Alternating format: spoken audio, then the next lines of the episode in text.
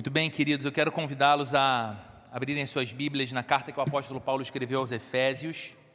Nós vamos ler exatamente o mesmo trecho que lemos no último domingo. Nós vamos seguir o exame das Escrituras daquele trecho. Efésios, no capítulo 4, do versículo 25 até o versículo 32. Caso você esteja sem a sua Bíblia, no seu celular, ou caso esteja sem a sua Bíblia de papel aí e prefira, você pode acompanhar a leitura. O texto vai ser projetado nessa TV aqui à minha esquerda.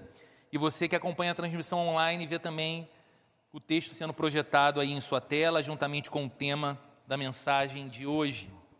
Efésios, no capítulo 4, a partir do verso 25. A Bíblia fala assim: Portanto, Cada um de vocês deve abandonar a mentira e falar a verdade ao seu próximo, pois somos todos membros de um mesmo corpo. Quando vocês ficarem irados, não pequem. Apaziguem a sua ira antes que o sol se ponha e não deem lugar ao diabo. O que furtava, não furte mais, antes trabalhe, fazendo algo de útil com as mãos, para que tenha o que repartir com quem estiver em necessidade. Nenhuma palavra torpe saia da boca de vocês, mas apenas a que for útil para edificar os outros, conforme a necessidade, para que conceda graça aos que a ouvem. Não entristeçam o Espírito Santo de Deus, com o qual vocês foram selados para o dia da redenção. Livrem-se de toda amargura, indignação e ira, gritaria e calúnia, bem como de toda maldade Sejam bondosos e compassivos uns para com os outros, perdoando-se mutuamente, assim como Deus os perdoou em Cristo. Vamos orar mais uma vez, Senhor. Obrigado pela tua palavra diante dos nossos olhos. Obrigado pelo grande privilégio que o Senhor nos concede de termos acesso ao texto sagrado Obrigado, Senhor, pela consciência que o teu Espírito gera em nós, de que a tua palavra é geradora de vida verdadeira para a vida da gente. E o que nós te pedimos nessa manhã, mais uma vez, é aquele encontro sublime e transformador do nosso coração com a eterna verdade do Deus vivo. Fala conosco, Senhor. Troveja dos altos céus, do seu trono de glória, no íntimo do nosso coração, de modo que possamos ouvir reconhecer o som da tua voz e trilhar na direção do caminho que o Senhor nos aponta. Em nome de Jesus. Amém. Amém. Se você cresceu na igreja, algumas pessoas aqui tiveram essa experiência, né? Poxa, desde que nasci, eu cresci, fui criado no ambiente da igreja. Ou ainda que você não tenha crescido na igreja, mas talvez se você está envolvido há muitos anos com a igreja, é provável que você conheça várias músicas que nós cantamos para ensinar a Bíblia e para ensinar princípios da fé cristã para as nossas crianças. Quem aqui não reconheceria canções como Pedro, Tiago e João no barquinho no mar da Galileia? Quem aqui nunca ouviu, quem aqui nunca cantou para uma criança, ajudando assim uma criança a conhecer uma história linda da Bíblia? Quando discípulos de Jesus, pescadores que eram, passaram uma noite inteira pescando sem nada conseguirem, até que Jesus vira-se para eles e diz: Olha, lancem as redes do outro lado. E eles então têm uma pesca abundante, maravilhosa, ao ponto de quase as redes partirem. E a gente ensina através de uma canção que fica fixada essa história bíblica maravilhosa para as crianças. Quem aqui não conhece não, não construa sua casa na areia. Não, não construa na beira do mar. Mesmo que pareça chique, é impossível que ela fique. A tempestade a vai derrubar. E a gente diz para a criança na música: a rocha é o lugar de construir. O alicerce forte que não vai cair. As tempestades vão e vêm, mas a paz de Cristo tu tens. E a gente ensina as crianças a compreenderem um princípio fundamental do cristão, tão fundamental que Jesus encerrou a sua principal pregação falando dele, o Sermão do Monte. Ele diz: Quem ouve estas minhas palavras e as pratica é semelhante a esse construtor prudente que construiu a sua casa não sobre a areia, mas sobre a rocha. E aí crianças pequenininhas vão entendendo esse princípio. Ou ensinamos às nossas crianças o valor da Bíblia para nortear a nossa vida, endireitar os nossos passos. Quem nunca cantou para uma criança ou quem nunca viu a alegria de uma criança cantando, havia um homenzinho torto, que morava numa casa torta, andava no caminho torto, sua vida era torta, mas um dia o homenzinho torto, a Bíblia encontrou. E tudo que era torto, Jesus endireitou e você começa a ensinar a criança pequena o valor da palavra de Deus para endireitar a vida, para corrigir a vida. Cantar a fé é algo bíblico. Cantar a fé é algo muito comum para os cristãos e as músicas infantis têm esse poder de marcar a memória da gente. Marcar a nossa memória. Elas ficam fixadas e tem uma delas, uma dessas músicas que nós cantamos para as nossas crianças, muito conhecida e que tem a ver com a nossa conversa de hoje e que tem a ver com esse texto que nós estamos lendo hoje. Eu acredito que tão conhecida que é, você também já tenha cantado ela. Ela diz, eu não vou cantar para não estragar a sua experiência de culto, mas eu vou ler a letra e ela diz assim: Cuidado, olhinho, o que vê. Cuidado, olhinho, o que vê. O nosso Criador está olhando para você. Cuidado, olhinho, o que vê. Cuidado, boquinha, ao que fala. Cuidado, boquinha, ao que fala. O nosso Criador está olhando para você. Cuidado, boquinha, ao que fala. E ainda tem outra parte que é cuidado, mãozinha, ao que pega. Cuidado, mãozinha, ao que pega. O nosso Criador está olhando para você. Cuidado, mãozinha, o que pega. Essa música simples, essa música conhecida, ensina para a criança algo poderoso. Sabe o que ela ensina? Ela ensina que a fé em Deus deve se traduzir numa vida que procura honrar a Deus. Ela está ensinando que nós devemos honrar a Deus com aquilo que a gente vai permitir que os nossos olhos fixem a sua atenção. Então ela está dizendo ao coração de uma criança o seguinte: tenha zelo, tenha cuidado com aquilo que você vai deixar cativar o seu olhar, porque o seu Criador, o seu Deus está olhando para você. O seu Deus, o seu Criador está com você. Então, cuide para que o seu olhar não se fixe em algo que te tome a visão do seu Deus que olha para você. Essa música ensina que nós devemos honrar a Deus com as palavras que saem da nossa boca. Por quê? Porque o nosso Criador, que nos criou para a sua glória, está perto, está olhando para nós está contemplando as palavras que saem dos nossos lábios. Essa música diz que nós devemos honrar a Deus com aquilo que a mão da gente faz. Por quê? Porque o Criador está olhando para você, o Criador está olhando para mim. A gente canta, repete. Às vezes, alguns pais, como eu fazia com a Maria Luísa, cantavam essa música como canção de ninar. Porque ela vai repetindo, vai repetindo e a criança vai se cansando e dorme. Só que ela fala de algo que às vezes nós nos esquecemos, adultos que somos, razão pela qual João Calvino, como eu citei aqui no domingo passado, dizia que o evangelho não é doutrina de língua, mas doutrina de vida. Ou seja, cristianismo não é apenas uma coletânea de coisas que eu digo crer, mas é um molde estruturante da minha própria vida. Como eu me comporto, como eu atuo na minha vida e nas atribuições que eu tenho. E é isso que o texto que nós estamos examinando desde o último domingo nos ensina também. Que nós precisamos de uma fé fora da caixa. Uma fé não limitada a esse lugar que a gente chama de religião. Nós precisamos de uma fé que é mais do que um discurso. Nós precisamos de uma fé que seja mais do que algo que se manifesta apenas quando eu estou na igreja. Queridos, cristianismo e moralismo são duas coisas completamente diferentes, certo? O moralismo ele vai dizer o seguinte: você tem que obedecer para ser amado. O moralismo vai dizer: cumpra as regras, obedeça a lei, seja amável, e então Deus vai te amar, então Deus vai te aceitar, então Deus vai te considerar filho. O cristianismo fala algo completamente contrário a isso. O cristianismo diz: Deus amou você, Deus te aceitou, Deus viu a sua condição espiritual depauperada e distante dele e ele te amou. Porque ele te amou, porque ele já te aceitou, porque ele já derramou graça sobre a sua vida, você é convidado então a, aceitar, a, a, a obedecer e a amar como resposta de amor. É isso que o cristianismo ensina. Mas a gente precisa lembrar que, embora cristianismo não seja moralismo, o evangelho tem sim o poder de transformar o caráter o Evangelho tem sim o poder de moldar o comportamento.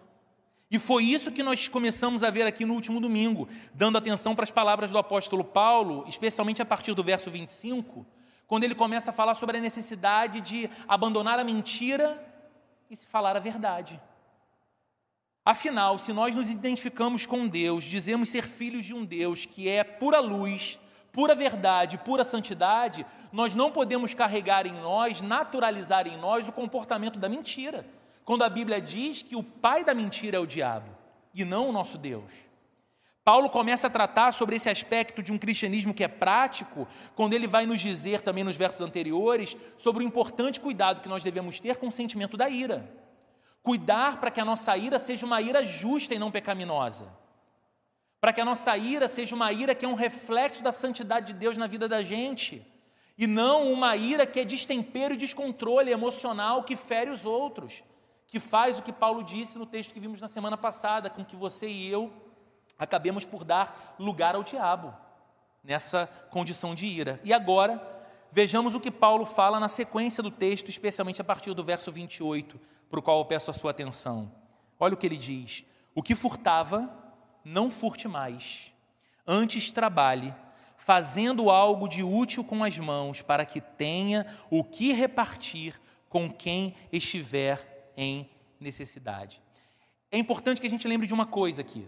Paulo está escrevendo para cristãos na cidade de Éfeso, que não eram judeus, eles eram gentios. Então eles eram convertidos vindos do mundo pagão. Essas pessoas não estavam familiarizadas, por exemplo, com os dez mandamentos que Deus entregou a Moisés lá no Êxodo, que todo judeu conhecia tão bem e repetia tão bem. Esses crentes convertidos a Jesus na cidade de Éfeso, vindos do paganismo, eles não eram familiarizados com esses princípios da lei que Deus entregou ao seu povo através de Moisés. E aqui nesse verso 28, o apóstolo Paulo faz uma clara alusão ao oitavo mandamento da lei. Qual era o mandamento? Não roubarás. E esse mandamento ele tem uma aplicação muito ampla. Porque o mandamento não roubarás não trata apenas sobre o furto do dinheiro ou o furto, o roubo do bem de outra pessoa, mas o mandamento trata também sobre sonegação. O mandamento é tão abrangente que nele cabe o cuidado quanto à supressão de direitos essenciais. O mandamento se aplica quando empregadores oprimem seus empregados. O mandamento se aplica quando empregados não fazem o seu trabalho como deve ser feito, o fazem com descaso, o fazem relaxadamente.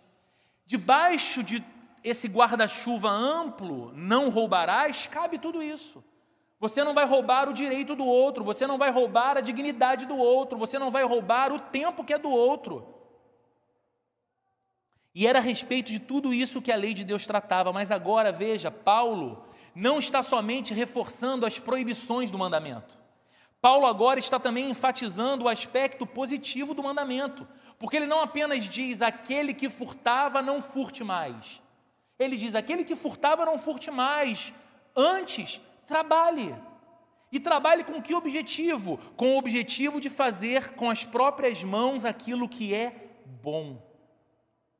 Então veja, queridos, Paulo vai construindo seu raciocínio sempre com esse, esse tripé, quase que tese, síntese, antítese. Ele coloca primeiro o aspecto negativo, não faça isso, o aspecto positivo, no lugar faça isso, e depois, em terceiro lugar, ele diz a razão. Por que, que eu devo deixar de fazer aquilo e fazer isso? Ele vem fazendo dessa forma desde o verso 25 e a mesma coisa agora aqui no verso 28. Então veja: não basta que o ladrão pare de roubar, não basta que o corrupto abandone a corrupção, Não basta que o empregador deixe de oprimir os seus funcionários, deixe de suprimir os direitos dos seus funcionários.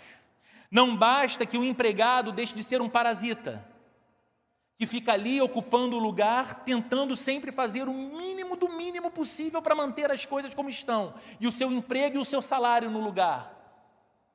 Não basta apenas deixar de fazer essas coisas, é necessário, diz o texto, começar a trabalhar de verdade fazendo com as próprias mãos o que é bom e por um grande objetivo: não apenas ter o suficiente para si, não apenas ter o suficiente para os seus, mas também para ser um agente da provisão de Deus no mundo, socorrendo o necessitado e expressando generosidade.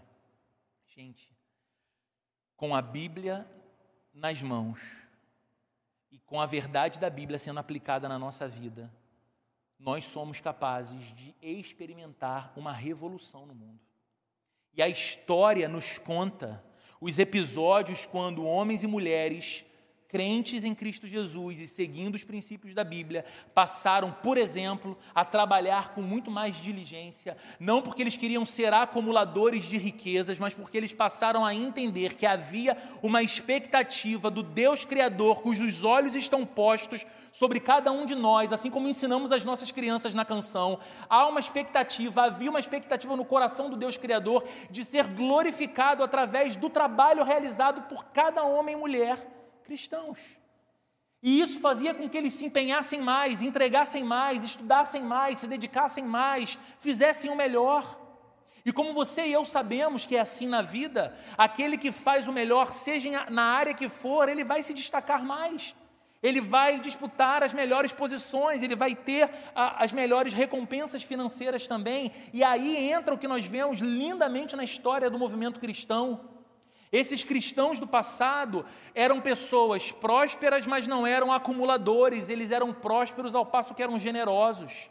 Eles foram construindo hospitais, creches, asilos, orfanatos, igrejas ao redor do mundo, fazendo missões em toda parte, em todo canto, sustentando missionários em toda parte, em todo canto, porque eles entenderam que eles trabalhavam com excelência para a glória de Deus, e o fruto, a recompensa desse trabalho era para que eles fossem agentes do agir de Deus na vida e na sociedade. Então, queridos, veja o poder do Evangelho.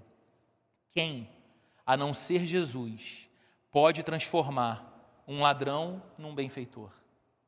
Quem, a não ser Jesus, pode transformar um oportunista num trabalhador generoso. Quem, a não ser Jesus, pode transformar um corrupto em alguém que pratica o bem? Esse é o poder do Evangelho. E o que Paulo está pedindo aqui aos cristãos efésios não é nada mais do que um abrir do coração deles para que eles encarnassem na própria vida aquilo que o Evangelho era poderoso para fazer. Abandonem a mentira, cuidado com a ira, não furtem mais, não roubem mais, não soneguem mais, não se corrompam mais, não tomem mais o que é do outro, mas trabalhem com afinco e sejam agentes de Deus no patrocínio do bem, na vida de pessoas e na vida do mundo. Eu tenho algumas aplicações rápidas aqui para a gente nesse ponto. Diante do que a gente considerou até aqui, talvez você diga: bem, graças a Deus, eu não tomo para mim aquilo que pertence aos outros. Graças a Deus, Roberto, eu posso dizer que desse mal eu não sofro, eu não tiro aquilo que é do outro e considero como sendo meu. Olha, eu não sonego, mesmo vivendo num país difícil como o Brasil, onde parece que para manter-se um negócio a pessoa tem que sonegar, eu não sonego.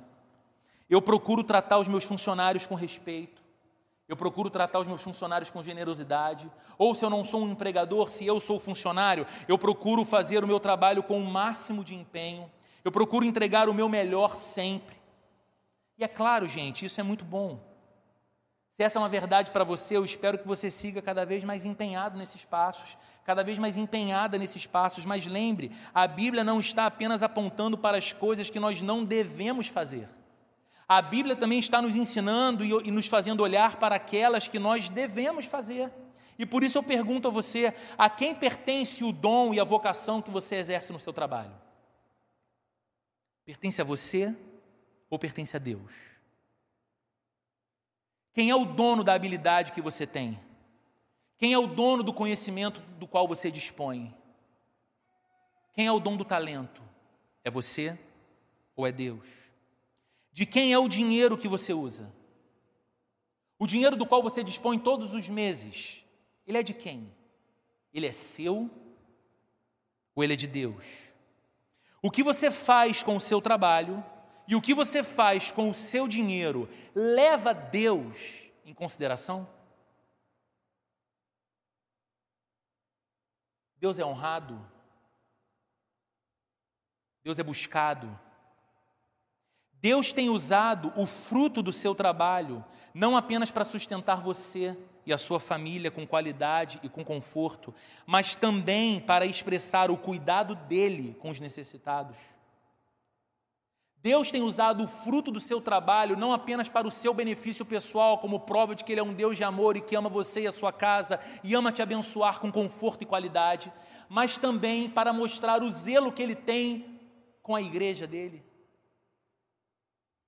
Se Deus dependesse do dinheiro que Ele faz chegar até você, porque Ele é generoso e bom, para manter as portas da igreja abertas, as portas da igreja estariam abertas, abertas. Se Deus dependesse do fruto do seu trabalho para sustentar nas regiões mais distantes do nosso mundo o trabalho de missionários que tão, estão entregando as suas vidas para levarem o evangelho do Senhor a povos distantes de outras culturas, haveria movimento missionário ainda no mundo?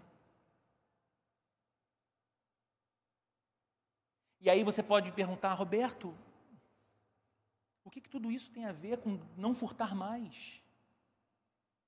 Quando eu tomo como sendo meu algo que é do outro, quanto mais se esse outro é o meu Deus, eu estou furtando. O Jurandir, ainda há pouco, citou aqui um trecho do profeta Malaquias. E um dos trechos mais pesados da profecia de Malaquias é quando Deus usa o profeta para dizer ao povo o seguinte: Vocês têm roubado a mim. E se perguntam: Em que te roubamos?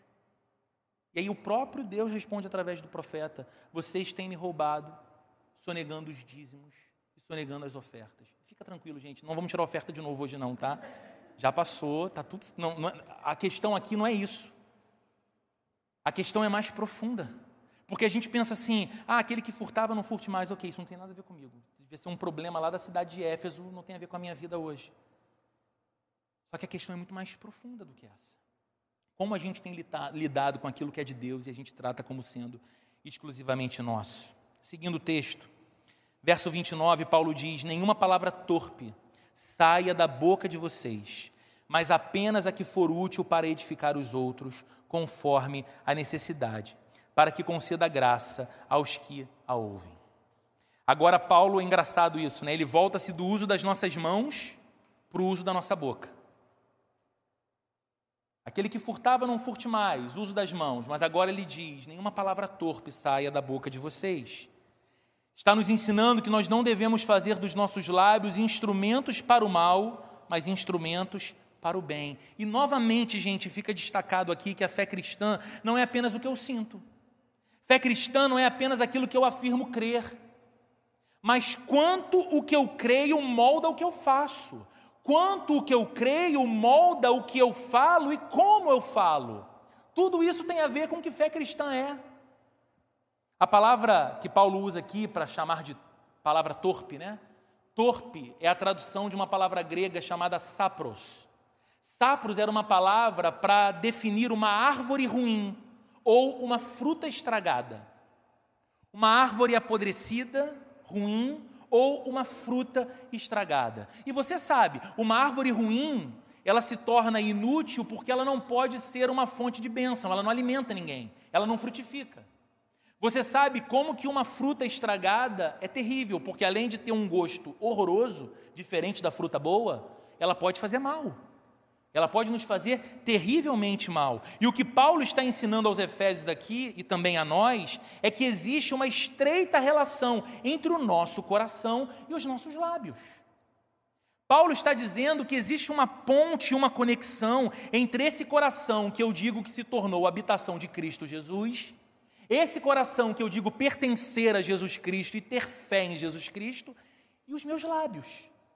Aliás, não foi Jesus mesmo quem disse: a boca fala do que está cheio, o coração?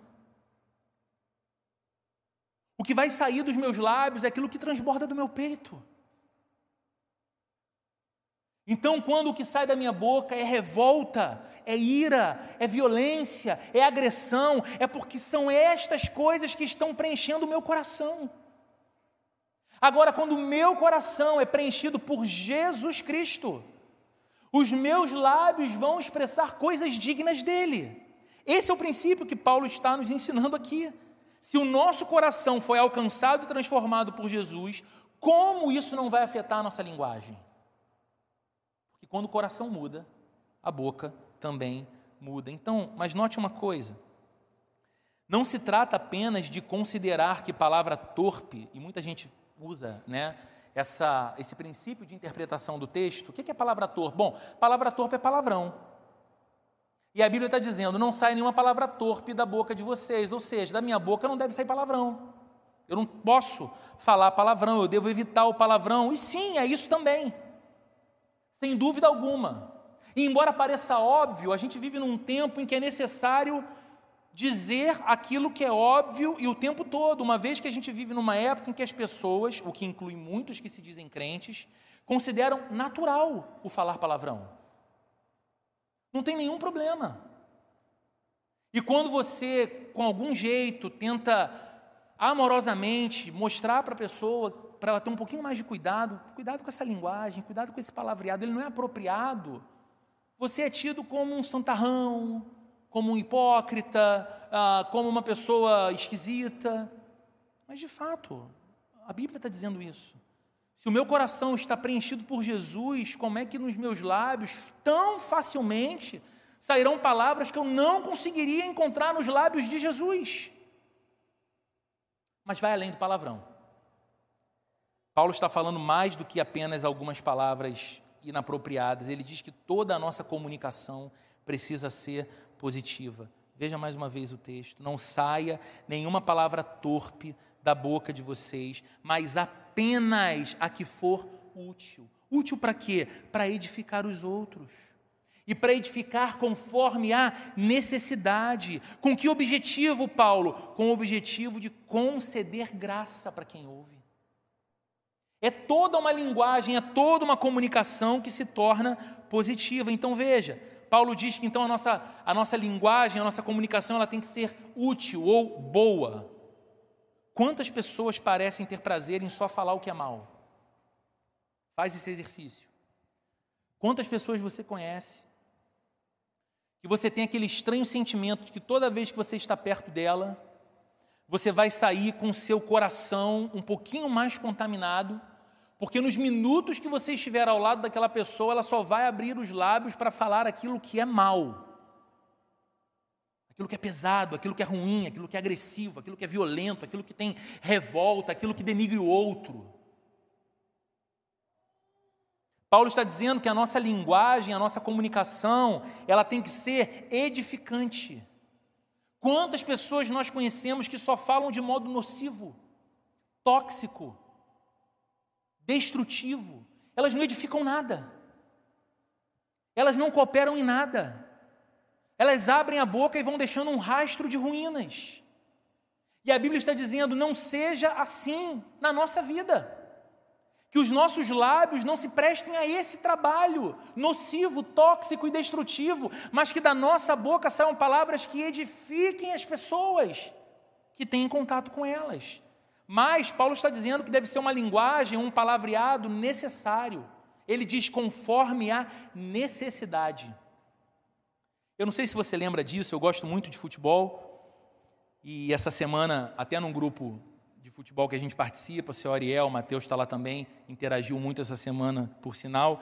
A gente estava falando lá no grupo sobre alguns personagens clássicos do nosso futebol, entre eles o grande Romário, grande jogador, com histórias impressionantes. Quem aqui não lembra de quando um repórter perguntou ao Romário a respeito de uma crítica que o Pelé havia feito? Pelé fez uma crítica ao Romário. E a resposta do Romário, ele tinha umas, umas saídas assim, né? A resposta do Romário ao repórter foi: bem, gente, Pelé, né? Pelé de boca fechada é um poeta. Não sei se você lembra disso. O Pelé com a boca fechada, ele é um poeta. Quantas pessoas a gente conhece que a gente se relaciona e diz: meu Deus, ela só fala quando é impróprio falar.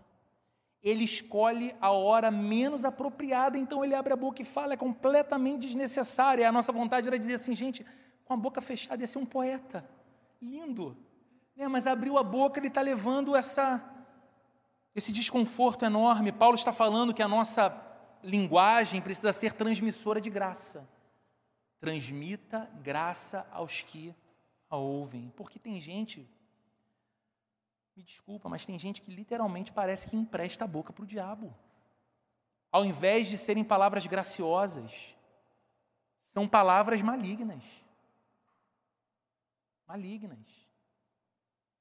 Eu estou cheio de causos hoje, essa semana, né? Estou lembrando aqui de novo, conversando essa semana com o Anderson e a Renata, devem estar ali fora, devem estar assistindo lá no berçário, e dizendo que estavam no mercado e uma Maria Clara no colo do Anderson, chegou uma senhora que eles nunca viram na vida, olhou para Maria Clara, abaixou assim, aí perguntou para o Anderson, ai que linda, qual o nomezinho dela? Aí o Anderson falou assim, Maria Clara. E aí a mulher virou para ela, para o Anderson e respondeu assim, ah, bom, mas tomara que as bruxas não façam nada com ela, porque as bruxas adoram esse nome Maria Clara. E aí diz, diz, Renata que ela se vestiu de uma assembleiana lá de um determinado momento, veio não sei de onde, e fa... veio não sei de onde e virou para a mulher dizendo assim: está repreendido em nome de Jesus, porque Maria Clara é lavada no sangue do Cordeiro. Eu falei, nessas horas, só faltou o sapateado no mercado. Mas você olha e fala, qual a graça que é numa palavra dessa? No mercado, uma criança linda você abre a boca para falar um negócio terrível daquele? E, gente, tem gente que é descuidada mesmo. E só abre a boca para destruir. Se somos verdadeiramente uma nova criação de Deus, nós desenvolveremos de modo inevitável novos padrões em nossa comunicação e novos padrões em nossa linguagem, gente. É inevitável. É inevitável. Não faz sentido dizer que eu sou uma nova criação de Deus, que eu sou um discípulo de Jesus, que eu busco a semelhança com Cristo e a minha boca dá um testemunho distinto através das palavras que dela saem. Concluindo então por hoje esse trecho, o verso 30 diz assim: Não entristeçam o Espírito Santo de Deus, com o qual vocês foram selados para o dia da redenção. Olha que coisa bonita, gente. Lá, quando falou sobre a ira, Paulo disse que a gente tinha que ter tanto cuidado com esse sentimento, porque a ira sem controle daria lugar ao diabo. Agora, ele diz o seguinte: cuidado com a comunicação de vocês, cuidado com a boca de vocês. Sabe por quê? Aquilo que sai da boca de vocês tem o poder de entristecer o Espírito Santo, com o qual vocês foram selados marcados como propriedade exclusiva de Deus e guardados nele até o dia da redenção. Olha que conexão, gente, que há em vida prática, cotidiana, como eu converso com alguém, como eu me dirijo a alguém e aquilo que eu chamo de espiritualidade e vida com o Espírito Santo. A fala torpe, a linguagem podre, obscena, violenta, ela entristece o espírito que é santo. E se você tem alguma dificuldade com essa noção de atribuir um sentimento de uma pessoa ao Espírito Santo, você precisa ter um contato maior com a Bíblia, porque a Bíblia apresenta o Espírito Santo o tempo todo como uma pessoa que sente o que a gente sente. Eu quero fazer rapidamente aqui a citação de um autor que eu amo, já falecido há muitos anos, A.W. Tozer. Ele disse o seguinte: O Espírito Santo é uma pessoa e deve ser tratado como tal. Nunca devemos pensar nele como uma energia cega, nem como uma força impessoal. Ele ouve, ele vê e ele sente como qualquer outra pessoa. Nós podemos agradá-lo ou podemos entristecê-lo. Ele responderá ao nosso tímido esforço por conhecê-lo e virá ao nosso encontro no meio do caminho. Olha que coisa bonita. Se eu posso entristecê-lo e se eu posso agradá-lo, se o meu desejo é agradá-lo, o Espírito Santo perceberá o meu tímido esforço e ele vai vir na minha direção. Mas o contrário é verdadeiro. Quanto mais distante eu me coloco dele, menos sensível a ele eu sou. Qualquer coisa incompatível com a pureza, qualquer coisa incompatível com a santidade para a qual nós fomos chamados por Jesus, fere o Espírito Santo e rouba de nós a sensibilidade da presença dele na nossa vida. E todo crente cheio do Espírito Santo Conforme o tempo passa, eu tenho sido levado a mudar a minha ideia do que é ser um crente cheio do Espírito Santo. E de verdade, eu acho que isso tem pouco a ver com a capacidade que você tem de passar horas numa vigília, ou horas de joelho dobrado, ou horas em oração, ou horas dizendo que lê a Bíblia, mas o quanto você, cheio do Espírito Santo, está preocupado em dar ao Espírito alegria e prazer, e não dor e tristeza.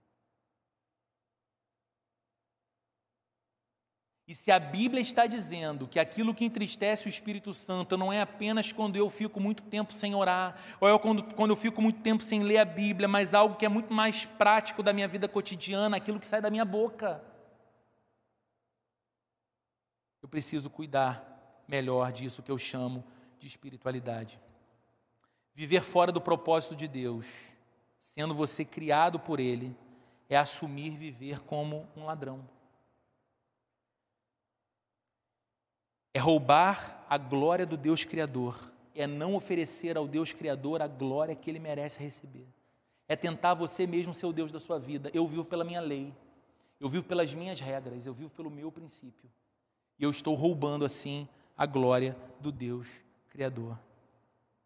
Nesse sentido, a coisa mais importante que deveria sair dos nossos lábios no dia de hoje, não como uma palavra torpe, mas como uma palavra viva, seria uma declaração a declaração de quem diz: Jesus, eu me rendo ao seu amor.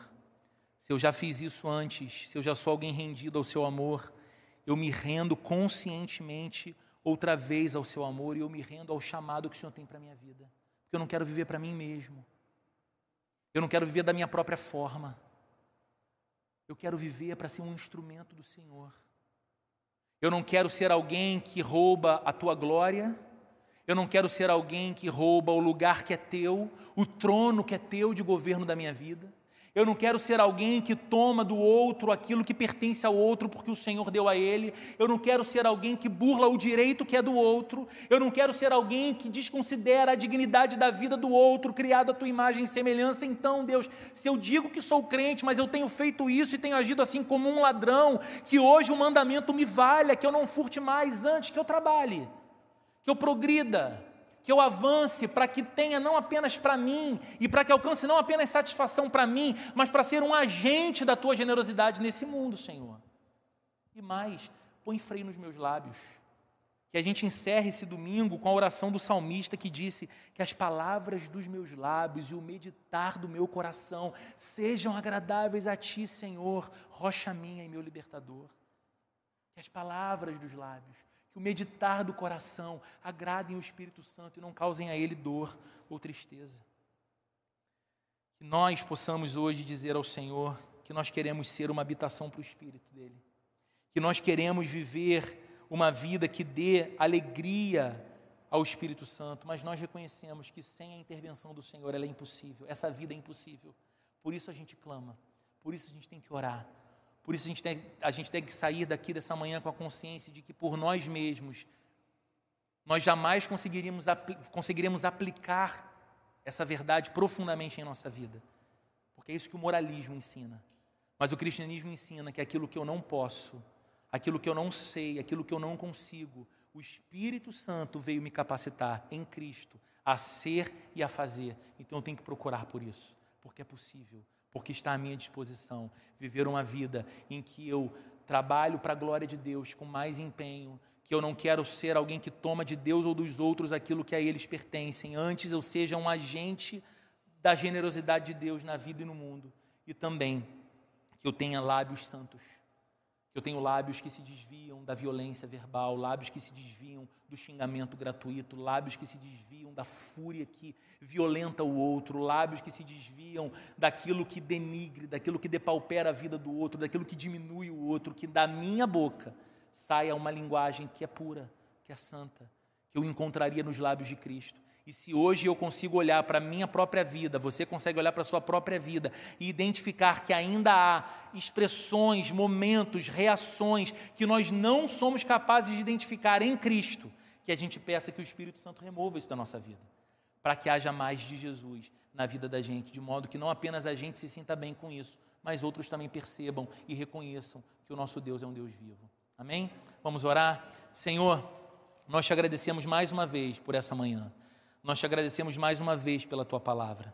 E nós te pedimos mais uma vez que aquilo que a nós é impossível fazer e viver, que o poder do teu Espírito Santo realize em nós.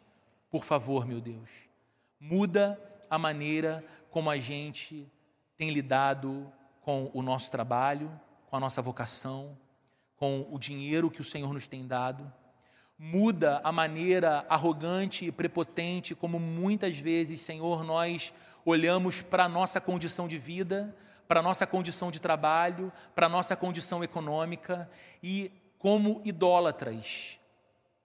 Assumimos no nosso coração que o que temos é mérito nosso, é resultado do nosso esforço, é resultado da nossa inteligência, é resultado das nossas estratégias, é resultado do nosso suor e não resultado da dádiva de um Deus que nos ama tanto ao ponto de nos dar suficientemente para nós, mas não apenas para nós, mas também para os outros. Faz de nós, Senhor, as tuas mãos que acolhem, os teus braços que abraçam, os teus pés que alcançam, Senhor, também os necessitados desse mundo que o Senhor quer amar através de nós. Faz de nós, Senhor, homens e mulheres que amam o teu reino e a tua igreja e lidam com dinheiro com o desapego que a Bíblia nos ensina a lidar. E faz de nós, Senhor, homens e mulheres que cultivam lábios santos, que esteja longe de nós a fúria, que esteja longe de nós os xingamentos gratuitos, que esteja longe de nós um palavreado que nós não conseguiríamos identificar nos lábios do nosso Salvador, que esteja longe de nós, Senhor, lábios mal intencionados que destroem, que ferem, que afundam alguém, mas que nós sejamos homens e mulheres que emprestam os seus lábios para Deus, de modo que da nossa boca saia a virtude, a virtude do Senhor em nome de Jesus. Que o amor de Deus, a graça de nosso Senhor e Salvador Jesus Cristo e a comunhão e a consolação do Espírito Santo esteja presente com cada um de nós aqui nessa manhã, hoje e para todo sempre. Amém. Amém.